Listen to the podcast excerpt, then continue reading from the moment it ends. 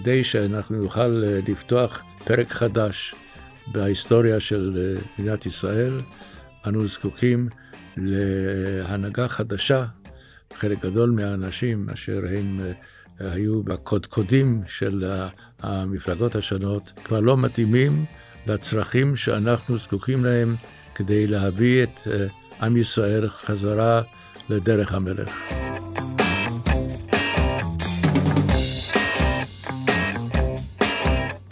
ברוכים הבאים למרקרים, פודקאסט סוף השבוע של דה מרקר. ההזדמנות שלכם לקחת פסק זמן ממחזור החדשות היומיומי ולצלול איתנו לאירועים, לאנשים ולרעיונות מאחורי החדשות. כאן איתכם כמדי שבוע, ענת ג'ורג'י, והפעם ללא גיא רולניק, שלא יכול היה להגיע, אבל הוא איתנו ברוחו. שמענו בפתיח את אפרים הלוי, לשעבר ראש המוסד. אנחנו מקליטים את הפרק הזה ביום רביעי השבוע, כשישראל מציינת 96 ימים למחדל הגדול. 96 ימים, שבהם 136 צעירים וצעירות, מבוגרים ומבוגרות, וגם שני ילדים עדיין נמצאים בשבי החמאס, בתנאים לא אפשריים.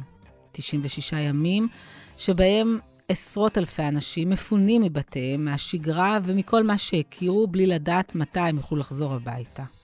96 ימים, שבהם הורים לחיילים וחיילות מתקשים לישון בלילה מחשש שהדפיקה בדלת תבשר על הנורא מכל. 96 ימים שבהם עדיין קשה להכיל, להבין ולהסביר את הנסיבות שהביאו אותנו לזוועות ה-7 באוקטובר. כדי לנסות ולהעיר על הזוויות שאולי הביאו אותנו למחדל הנורא, ולנסות לשרטט את הדרכים האפשריות כדי לצמוח מזה וכדי שזה לא יקרה שוב. הזמנו השבוע לאולפן את אפרים הלוי, מי שעמד בראש המוסד בין השנים 1998 ל-2002 והוציא לפועל לא מעט מבצעים חשאיים. ננסה להבין יחד איתו איפה טעינו ב-7 באוקטובר, עד כמה דעות ואמונות משפיעות על האופן שבו מנתחים ממצאים מודיעיניים, האם הלכנו שבי אחרי היכולות הטכנולוגיות שלנו, ולא פחות חשוב מכך, מה צריך לעשות כדי שה-7 באוקטובר לא יקרה שוב. פרסומת אחת ומתחילים.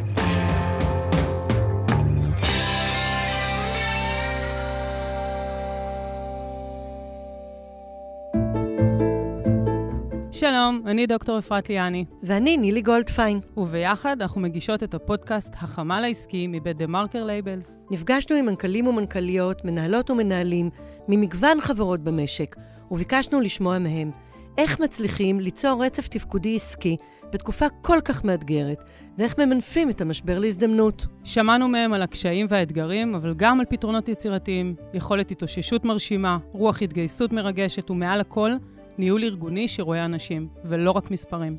אם גם אתה מנהל עסק ומתקשה לחזור לשגרה, אנחנו מזמינות אותך להאזין לכל הפרקים בסדרה ולקבל השראה וכלים שיעזרו לך להתניע מחדש. חפשו החמ"ל העסקי בכל אפליקציות הפודקאסטים ובאתר TheMarker Labels.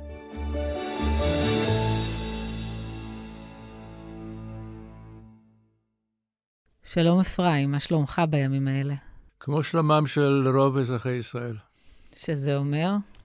שזה אומר uh, חי בעולם שהוא uh, מצד אחד מאוד דמיוני, מצד אחר גם מאוד מטריד, אבל גם מאוד מאתגר מבחינת uh, אבחון לאן אנו הולכים.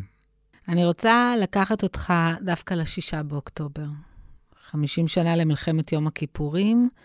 היית אז אה, נציג המוסד אה, בוושינגטון. נכון. החזקת בידיך התראות אז למלחמה אפשרית, העברת אותן, אני מניחה למי שצריך, אבל כולם יודעים מה קרה בהמשך. מה עובר לך בימים שלפני ה-7 באוקטובר? אתה מרגיש שמשהו הולך לקרות גם פה?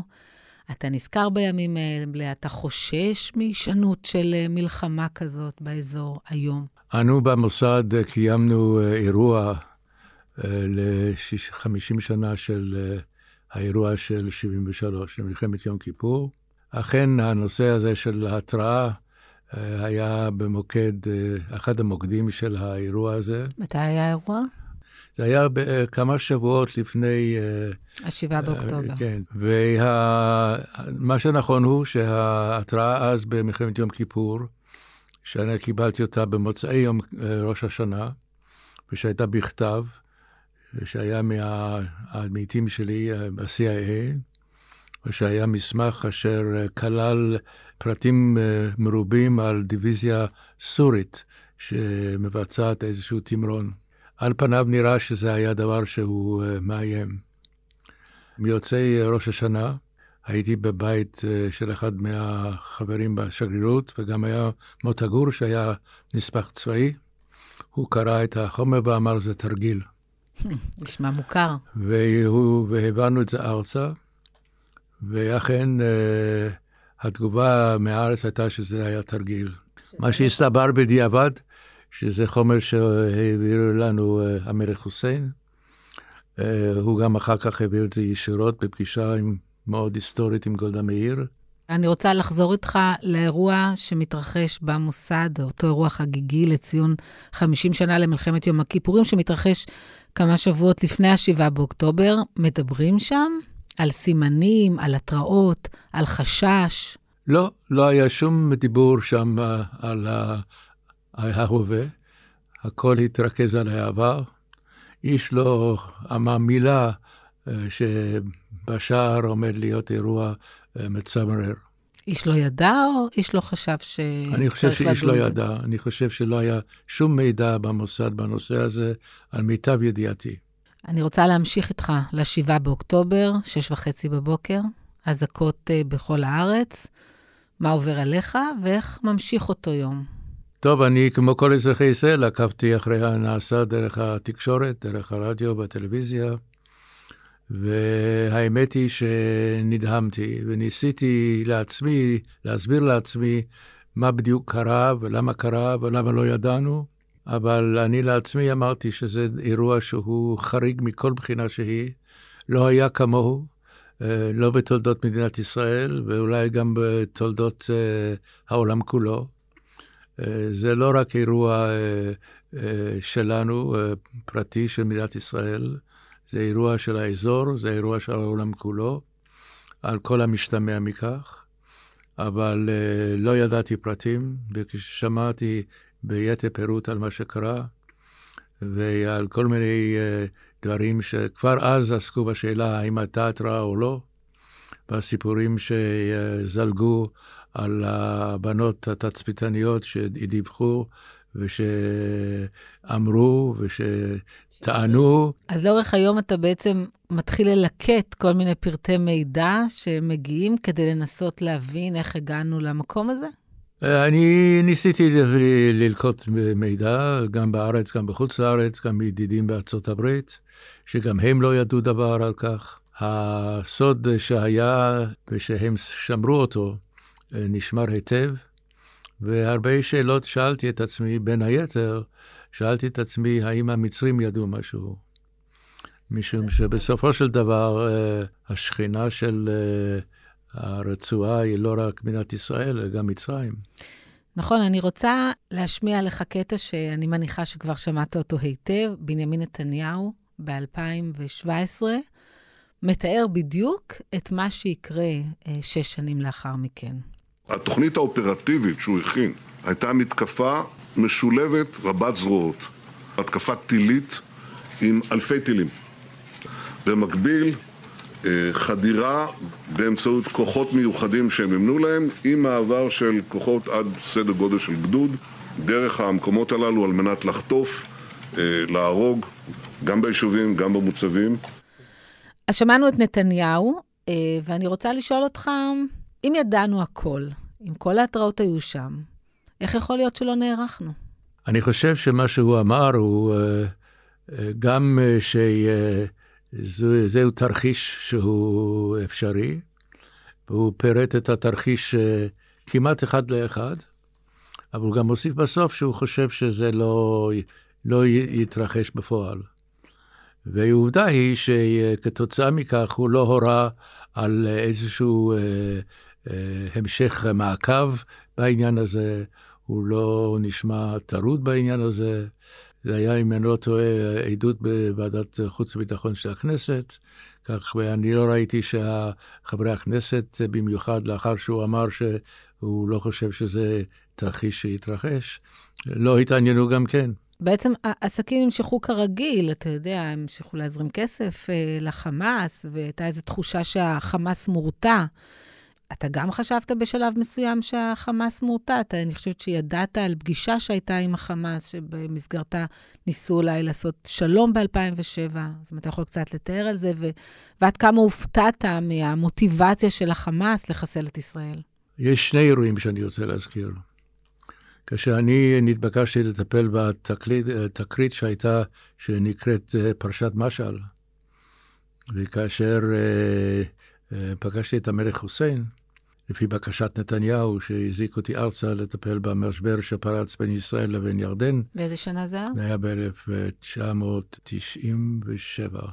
לפני שמונית לראש המוסד. לפני שמוניתי לראש המוסד, הייתי שגריר לאיחוד האירופי, והובלתי ארצה כדי לדבר עם חוסיין. והוא אמר לי שהוא מאוד מופתע, משום ששבוע לפני כן הוא העביר uh, למוסד uh, מסמך של uh, החמאס, שמציע uh, הפסקת אש, הודנה, ל-30 שנה. והוא לא קיבל תגובה, וכשקרה האירוע, הוא שאל את עצמו האם הניסיון לטפל ולחסל את ח'אלד משעל הוא המענה של המוסד לנייר. אבל מה שקרה במוסד הוא שראש המוסד אז, דני יתום, לפי מה שאני מבין, לא העביר אותו הלאה, ואין ספק שהנושא הזה הוא נושא מאוד כאוב מכל מיני בחינות עד היום הזה. באותם ימים החמאס לא שולט ברצועה, אבל ב-2007 מתקיימת פגישה נוספת, ואז הוא כבר כן שולט כן. ברצועה. ב-2007 מתקיימת פגישה בדמשק. אה, עם שני אנשים, אני לא אציין את שמותיהם, אמריקאים, אה, בעלי מעמד, והם נפגשו עם ח'אלד משעל. וח'אלד משעל אז אה, אמר להם באיזושהי צורה, שהוא חושב שיכול מאוד להיות שאם יהיה משא ומתן, בסופו של יום החמאס אולי יסכים לגבולות 67 כגבולות הזמניים של אה, המדינה הפלסטינית. החומר הזה עבר הלאה לאן שהיה צריך לעבור. לא יצא מזה הרבה, אנשים לא התייחסו לזה ברצינות. אתה חשבת אז שהחמאס יכול להיות פרטנר לשלום? אני חשבתי שהוא יכול להיות פרטנר לשלום. אתה חושב ככה היום? Uh, לא, היום אני בטוח, בטוח שלא. אבל אני אגיד גם עוד משהו. אה, היה רב מאוד מפורסם, שהוא היה הרב של אה, יישוב תקוע, הרב פרומן. הוא בשנות ה-90 ביקר בבתי סוהר בארץ, היה, הייתה לו פגישה שבועית עם אסיר ששמו היה יאסין, המייסד של חמאס. אחמד יאסין. אחמד יאסין. והם ישבו לדיון תיאולוגי, דתי, רבין התעניין במה שנאמר אז ובמה שמתרחש אז. אה, בסופו של דבר אה, יאסין חוסל על ידינו. הייתי כבר ראש המוסד, ואני לא חשבתי שחיסולו של יאסין היה מעשה נכון. אתה חושב בכלל שחיסול של בכירים זה הפתרון? לא, אני לא חושב שזה המענה. אה, זה היה מין שיטה, הייתי אומר, שקראו לזה כיסוח הדשא, שאתה כל פעם מכסח את הדשא, מענה את המהות. כן. אנחנו כיסחנו את הדשא הרבה שנים, ועובדה היא שכיסוח הדשא עכשיו, בוודאי לעומת uh, מה שקרה או קורה בימים אלה עדיין, מוכיח שכיסוח הדשא לא הביא לתוצאה רצויה. uh, אולי הרווחנו זמן, אז אני לא, לא יכול לומר, כי אה, אני לא רוצה להיות אה, אה, נביא רטרואקטיבי, אבל עובדה היא שכיסחנו את הדשא כל השנים, והמדיניות של כיסוח הדשא לא הביאה לתוצאה שאנחנו קיווינו לה. אז בעצם כשמדברים היום על שנחסל את סינואר, ואתה רואה שכל הזמן יש ניסיון לחסל בכירים בחמאס, מניין זה מגיע? מתוך אה, אה, רצון באמת אה, אתה יודע, להשמיד את אותה הנהגה ש, שעשתה את אירועי ה-7 באוקטובר? האם יש פה תוכנית אסטרטגית, או האם יש פה רצון לנקום ולהחזיר למדינת ישראל את הכבוד האבוד? ומה המחיר של זה? נכון לרגע זה שאנחנו מדברים היום, אה, אנחנו שלושה חודשים ביותר לאחר ה... 96 אה, ימים. כן. אנחנו לא במצב שהחמאס חוסל. אנחנו לא במצב שהנהגת החמאס אה, חוסלה. אנחנו לא במצב שפתרנו את הבעיה הצבאית שעמדנו בפניה ועדיין אנחנו עומדים בפניה ברצועה. ואני רוצה להזכיר שבימים הראשונים, כאשר ראש הממשלה אמר שהמטרה שלו היא לחסל את החמאס באופן מוחלט אה, ולרדוף אותו על פני כל הגלובוס, גם אם זה ייקח שנים, אני חושב שהגישה הזאת כיום היא אולי פחות ריאלית. יש הרבה דברים תמוהים מאוד שמתגלים היום בכל הקשור לאיך שהחמאס התארגן לאורך השנים, עם, עם הציוד שיש לו, עם הנשק שיש לו. מה זאת עם... אומרת תמוהים? תמוהים, משום שרק בימים האחרונים התברר, אה, ראיתי, כמו שוודאי את ראית, מעבדה מאוד גדולה של ייצור אמל"ח בקנה מידה גדול. אה, ייצור טילים וייצור משגרים. ואני תמיד שאלתי את עצמי, כשכל זה התרחש בשלושת החודשים האחרונים, איך ציוד זה הגיע האם החמאס היה מסוגל לא רק uh, לייצר את הציוד, אלא גם לייצר את הכלים אשר מייצרים את הציוד? איך זה הגיע לשם? בים, ביבשה, באוויר? זה אחת השאלות שאני שואל את עצמי כל הזמן, כי אם זה בים, אני חושב שהיינו מיירטים uh, איזה שהן ספינות שמגיעות ופורקות.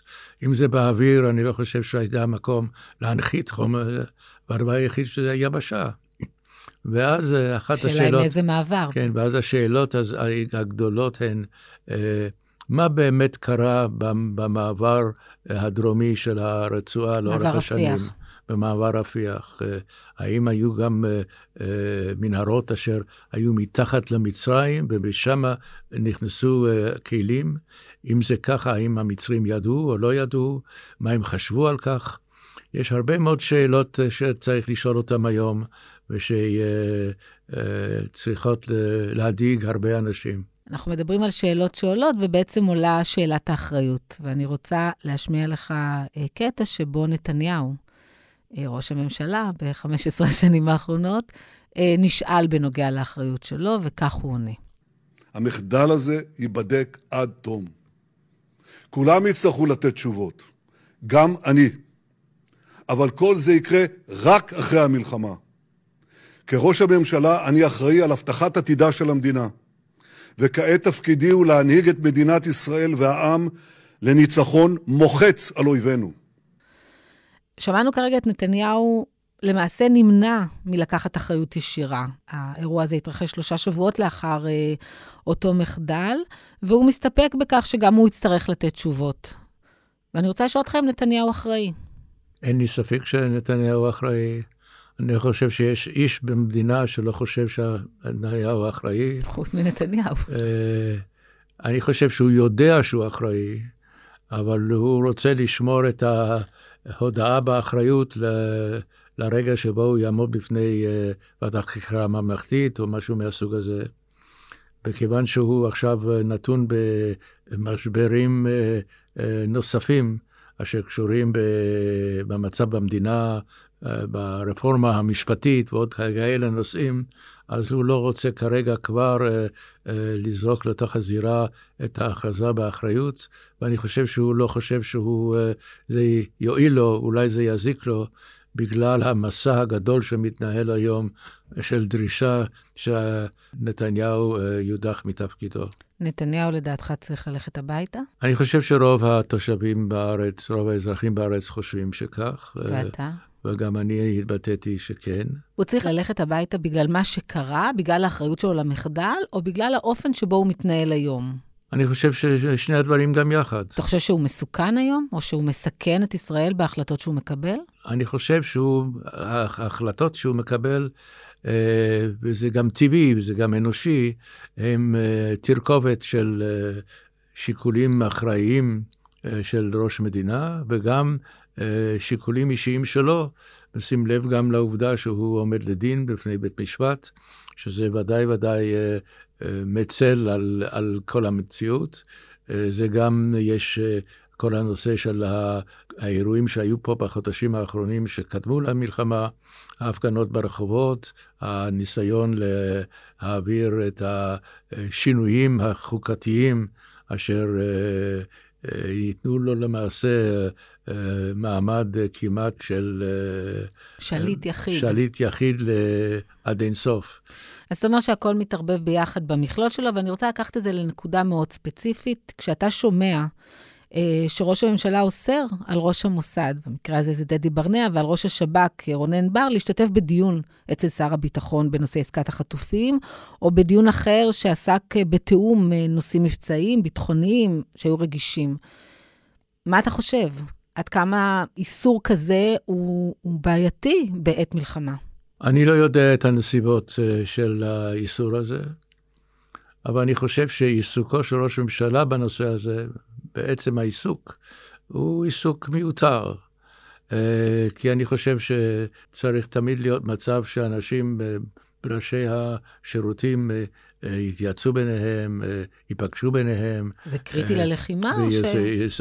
אני חושב שזה הנוהג הרגיל. אם אתה לא רוצה בזה, כמובן השאלה השנייה תהיה, מה מוסתר פה שיכול להתגלות מכך שהם יושבים יחד או מדברים? אתה מכיר היטב את נתניהו, עבדת לצידו במשך קצת יותר משנה, אחרי שמונית לראש המוסד ב-1998. נתניהו של היום הוא אותו נתניהו שהכרת אז? אני אגיד שני דברים על התקופה שעבדתי אה, תחת נתניהו. קודם כל, בתקופה שלא עבדתי דרך נתניהו, הכרתי אותו. כי uh, מערכת היחסים שבינו לבין המלך חוסיין, uh, אחרי שהוא עלה לשלטון, uh, מהר מאוד uh, uh, הסתבכו. והוא uh, פנה אליי, הייתי אז שגריר לאיחוד האירופי, ישבתי בבריסל, ליותר מפעם ויותר מפעמיים לבצע פגישה אה, סודית עם המלך אה, בלי ידיעת אף אחד. ואני אה, ביצעתי את בקשתו, יצאתי לאמן והייתי פוגש אותו והייתי מדווח. ואיך התרשמת ממנו אז? מהאופן שבו הוא פועל, חושב, מתפקד? אני חשבתי שהשיקולים שלו הם שיקולים אה, לפעמים אה, מאוד אה, פרטניים, אישיים. אני אספר סיפור אחד, שפעם אחת ביוזמת חוסיין דווקא הוא ביקש לפגוש אותי. הוא ביקש לא, לא לדווח על זה לאיש. באיזה שנה לא, אנחנו? מתי? זה היה, ב, ב, ב, אני חושב שזה היה 97, וזה היה לפני פרשת משל. והסתבר לי כשהגעתי שנערך באותו זמן ביקור של אה, אה, נתניהו אה, אצל המלך. אני הייתי, הגעתי לאמן, הפגישה הייתה בעקבה, והתברר לי בדיעבד, א', שהייתה פגישה כזאת, ב', שלאחר מכן הייתה פגישה של אריאל שרון עם המלך, באותו ערב, שרון רצה להצטרף למטוס של אה, נתניהו, ובעצם אולי לעשות את הפגישה יחד, ונתניהו העדיף שלא, וגם לא אפשר להעמיד לרשותו מטוס. אריאל שרון לא היה שר ביטחון, והתוצאה הייתה ששרון נאלץ לנסוע ברכב, אז היה פער של זמן. הוא הזמין אותי, הסתבר, אה, כי הוא רצה לדעת מה דעתי על... אה, על שרון. שרון, כן. אז שוב, אם אנחנו באמת הולכים 20 שנה קדימה, זה אותו נתניהו? ההתרשמות שלך? ש... או ש... כן, זה היה תקופתו הראשונה ש... כראש ממשלה. הוא אז, אה, אני חושב, טעה הרבה טעויות. אבל עובדה היא אז, אה, שבנושא הפלסטיני, הוא קיים פגישות עם ערפאת. הוא ויתר לערפאת בוויתורים באזור חברון. הוא אה, אה, נסע עד לוואי פלנטיישן בארצות הברית כדי לקיים פגישות בנושא הזה. אני חושב שהוא שינה את, אה, את דרך אה, אה, שיקוליו באותם זמנים. אין לי ספק שהאיש הוא איש אחר, עם שיקולים אחרים, עם חששות אחרים, עם אה, שותפים לדרך, כמו בן גביר, שבעיניי זה דבר נורא. אני רוצה, נגענו טיפה, ואני רוצה לחזור לזה. יש מי שמאשים את אירועי השנה האחרונה, את האיומים על הפסקת ההתנדבות של חלק מאנשי המילואים, כמה שגרם להחלשת הצבא, ובעקיפין אולי אה, כגורם שעודד את החמאס לצאת למתקפה. אלה קולות שנשמעים. אה, מצד אחד אולי של המפה הפוליטית, ואני רוצה לשאול אותך, אה, אתה תמכת בהפסקת ההתנדבות, יצאת נגד ההפיכה המשטרית. עד כמה היא באמת סיכנה אותנו? עד כמה היא הייתה משמעותית בעניין הזה, או שזה איזה ניסיון לעשות מניפולציה ולהעביר את האחריות מנתניהו לגורמים אחרים? קודם כל, אני חושב שצריך להסתכל על ביצועיו, הביצועים של צה"ל, צה"ל היום, שאני חושב שהם ביצועים יוצאים מן הכלל. ואני חושב שצה"ל אה, נערך אה, בצורה יוצאת מן הכלל, ואין שום אה, סימנים שבתוך הצבא האירועים שהיו אז השפיעו על, לא על המורל של, של צה"ל ולא על נכונותו להילחם. אני חושב שהחיל האוויר מתגלה במלוא כוחו ועוזו. אני חושב שכל היחידות אה, אשר נמצאים בשטח נאבקות באומץ לב, ואנחנו גם סופגים לא מעט אבדות. אני חושש מאוד שקיימת גם אפשרות אה, שהיא לא רצויה לנו, אבל שעלולה לקרות, שהמלחמה לא תסתיים מה שמכונה נוקאוט אה, צבאי. בחיסול ש... החמאס. כן. אז אני רוצה להשמיע לך קטע קטן שאומר שר הביטחון שלנו, יואב גלנט, אה, ובו הוא קורא, הוא מודיע בעצם לחמאס שאנחנו עומדים לחסל אותו. אנחנו נמחה את הדבר הזה שנקרא חמאס, דאעש עזה, נמחה אותו מעל האדמה. הדבר הזה לא ימשיך להתקיים. לא יהיה מצב שירצחו ילדים ישראלים ואנחנו נעבור לסדר היום. נמחה את התופעה הזאת. אתה שירתת 40 אה, שנה במוסד, אולי תכף אה, ניגע בזה קצת. מניחה שניהלת כמה מבצעים בחו"ל ובארץ, ואני רוצה לשאול אותך עד כמה זה ישים, כמה הצהרות האלה, שאנחנו נחסל את החמאס בכל מקום שהוא נמצא. אני חושב שתנועת החמאס, אה, שכפי שאמרת קודם לכן, ואני הסכמתי לכך, שאני חשבתי שאפשר להידבר איתו, וזאת לא דעתי היום. אבל אני חושב שהחמאס הוא uh, כוח מאורגן היטב ועם משמעת רבה מאוד, עם יכולת שאני לא הייתי מאמין שיש לו. וזוהי תנועה שקמה די uh, לא מזמן, ב-1987. בתוך זמן קצר, תוך uh, uh, פחות מ-40 שנה, להגיע ל... למצב שבו הם יכולים להתמודד מול צה"ל, שזה צבא ללא ספק עם יכולות חריגות. אני לא מתפעל מזה, אני חושש מזה. לכן אני באיזשהו מקום הבעתי ספק אם המבצע של צה"ל היום ישיג את המטרה, משום ש... התמרון היבשתי הוא מונח בתורת הלחימה. הוא מהלך גדול מאוד, משמעותי מאוד, אה, אשר נועד להביא את האויב, א', לכך שהוא אה, לא יוכל יותר אה, להילחם, אבל גם שהוא יאבד את הרצון להילחם. ואלה שני חלקים מה, מהמשוואה הזאת.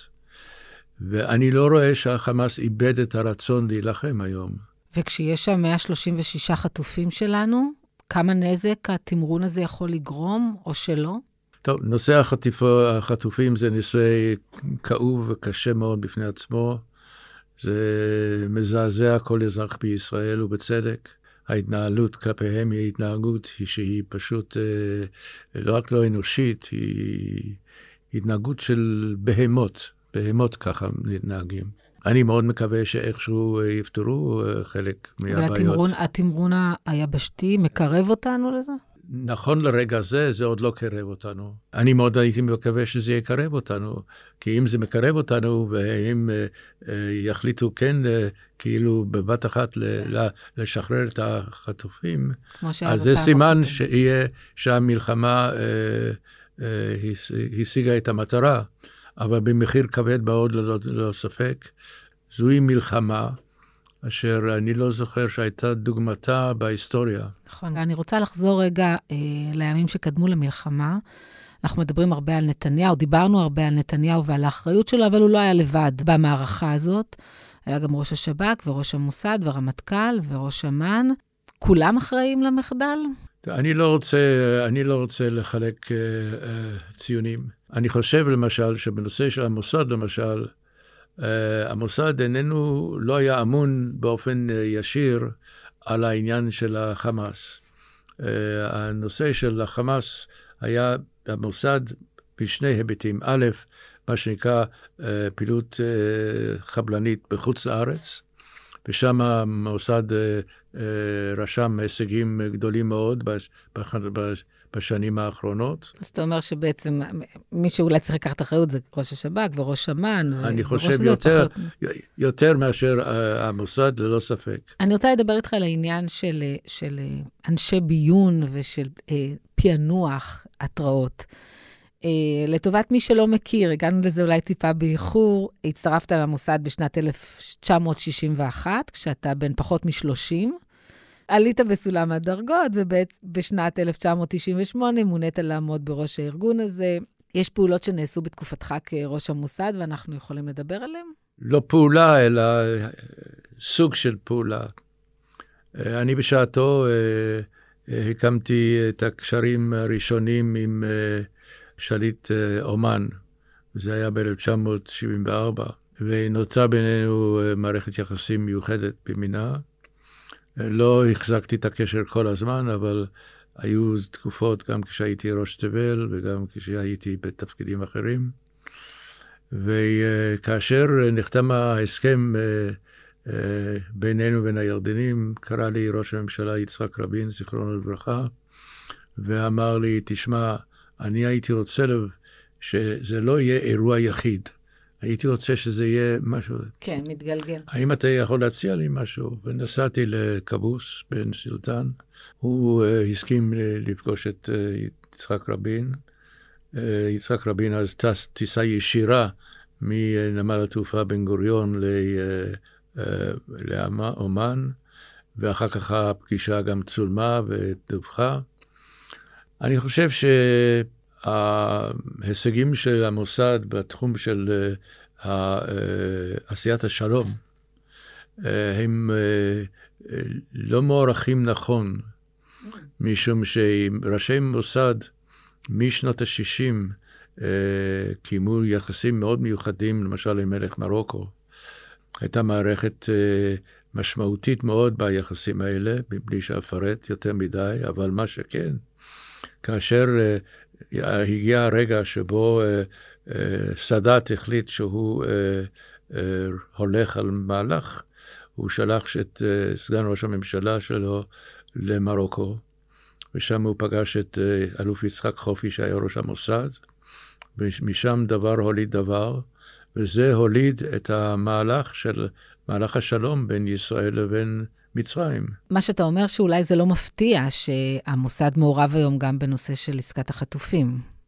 שהמוסד הוא לא עסוק רק בחיסולים ופעולות מבצעיות מעבר לים, אלא גם במשא ומתן ובהסכמי שלום. אתה עזבת את המוסד ב-2002, כמו שאמרנו, המוסד אה, השתנה ב-20 השנים האחרונות ממה שאתה רואה? קודם כל, הוא גדל מאוד. אני חושב שבתחום הטכנולוגיה הוא מאוד גדל. אה, אחד הדברים שאני עשיתי כשהגעתי להיות ראש המוסד, היה שתוך זמן קצר אני הקמתי את uh, אגף המודיעין במוסד. לא היה אגף מודיעין במוסד, אגף מודיעין שעוסק ב, בעבודת מודיעין, תוך גם חקירות וכן הלאה, משהו דומה לאמ"ן, שיש uh, אמ"ן מחקר, אז יש גם מחקר במודיעין, יש הכוונת האיסוף במודיעין, יש עוד נושאים שהוספתי במודיעין.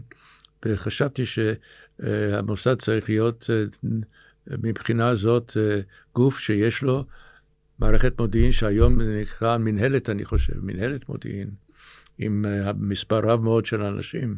אני רוצה לנסות להתקדם לשנים הבאות ולשאול אותך איזה לקחים אפשר בכל זאת ללמוד מהאירוע הזה כדי שאירועי ה-7 באוקטובר לא יקרו שוב. אני רוצה לשים דגש אולי על שני דברים, גם על העניין האנושי, uh, דיברנו קודם על השאננות שהייתה, וגם על ההסתמכות האולי uh, מוגזמת באמצעים טכנולוגיים. שהם יהיו אלה שיצילו אותנו, כמו אה, רועה יורה אה, וטכנולוגיות אחרות. אז אני רוצה לשאול אותך, גם בהתייחס לשני הדברים האלה, מה צריך לעשות כדי שאירועי ה-7 באוקטובר לא יחזרו? המודיעין מאוד התפתח לאורך השנים, אה, מכל הבחינות. אבל צריך לציין שאין בעצם אה, שווה ערך למקור חי, לסוכן חי, בסופו של דבר. כנראה שגם לא לחייל שעומד מאחורי הגבול. ואני חושב שטכנולוגיה היא חיונית היום, לכולם יש טכנולוגיה. אגב, גם אה, לחמאס יש טכנולוגיה, אבל צריך, צריך לא להשתעבד לטכנולוגיה. והמקורות החיים הם חשובים מאין כמותם. אה, משום שהמכונה יכולה להפיק מידע, אה, להפיק אה, ידיעות לכאן ולכאן, חומר מוצפן אפשר לפצח, אבל אין תחליף לאדם החי והחושב. אתה יודע, אה, אה, דיברנו על זה שהיית 40 שנה במוסד. מה זה עושה לאישיות של בן אדם? שמעתי באחד הרעיונות שאמרת שאתה לעולם לא תשב באמצע אולם, תמיד אתה יושב בצד ובקצ... ובקצה כדי להשקיף. כמה זה משנה את אה, אופיו של אדם כל השנים האלה?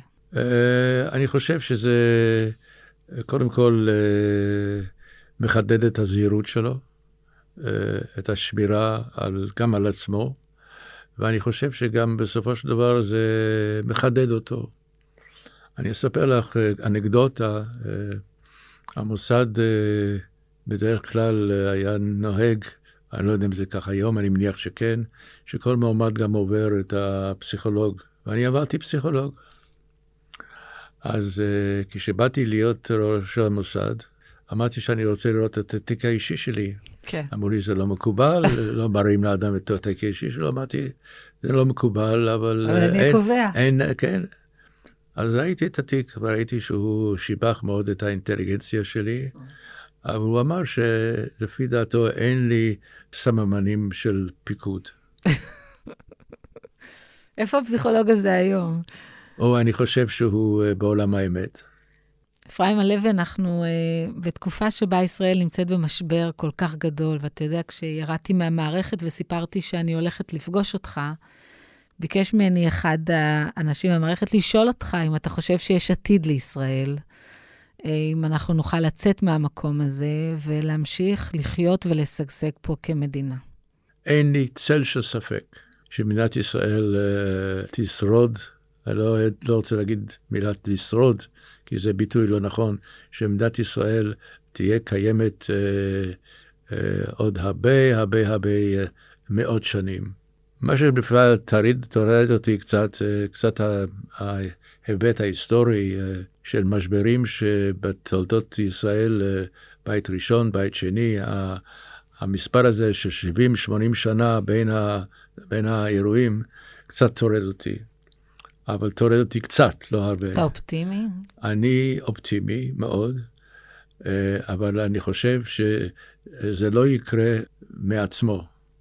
אה, כדי שאנחנו נחזור לעצמנו, צריך שהעם ייקח את העניינים לידיו. אין לי ספק גם שכתוצאה מזה, כדי שאנחנו נוכל אה, לפתוח פרק חדש בהיסטוריה של אה, מדינת ישראל, אנו זקוקים להנהגה חדשה שהיא אה, תקבל את ההגה לידיה. אינני חושב שחלק גדול מהאנשים אשר הם היו. בקודקודים של המפלגות השונות, אה, לא כולם, אבל חלק מהם, הם כבר לא מתאימים לצרכים שאנחנו זקוקים להם כדי להביא את עם ישראל חזרה לדרך המלך. אפרים הלוי, בנימה זאת, שהיא אופטימית ו- ו- ומסתכלת קדימה, אני רוצה להודות לך שהגעת לפה ועל הרעיון הזה, ובאמת שיהיה רק טוב. אמן. דן, התחלנו בחטופים, אולי נשים את השיר הביתה של ירדנה ארזי, מה אתה אומר? אתה אומר שלא? משהו יותר מרים? אנחנו במצב רוח של מרים? סבבה, אז בואו נשים משהו יותר מרים. חבורת עכברים פאקרים יוצאים מהמחילה עושים אבו עלי הטמבונים וואלה מילה לא תהיה מחילה על מי אתה חושב שאתה בעל פה צועק פלסטין בחינם? טפי, יא בני עמלק! עד כאן המרקרים להשבוע. תודה רבה לראש המוסד לשעבר אפרים הלוי. שהגיע עד לפה. תודה רבה לדן ברומר, העורך שלנו. הנה, גם אני אומרת האגדי, למרות שאתה לא מקשיב לי, ותשים בטוח שיר אחר. תודה רבה לאמיר פקטור המפיק, תודה לכם שהייתם איתנו, שיהיה סוף שבוע שקט, שהחטופים יחזרו כבר הביתה, ושכולם ישמרו על עצמם. להתראות. היחידות בצה"ל במוד לחרבו דרבו על הראש שלך. גולני, נחלאווי, שריון, תפור גבעתי, כל הלוחמות באוויר, על דתי סוף וכפיר. כל היחידות בצה"ל באים לחרבו דרבו על הראש שלהם, וואי וואי.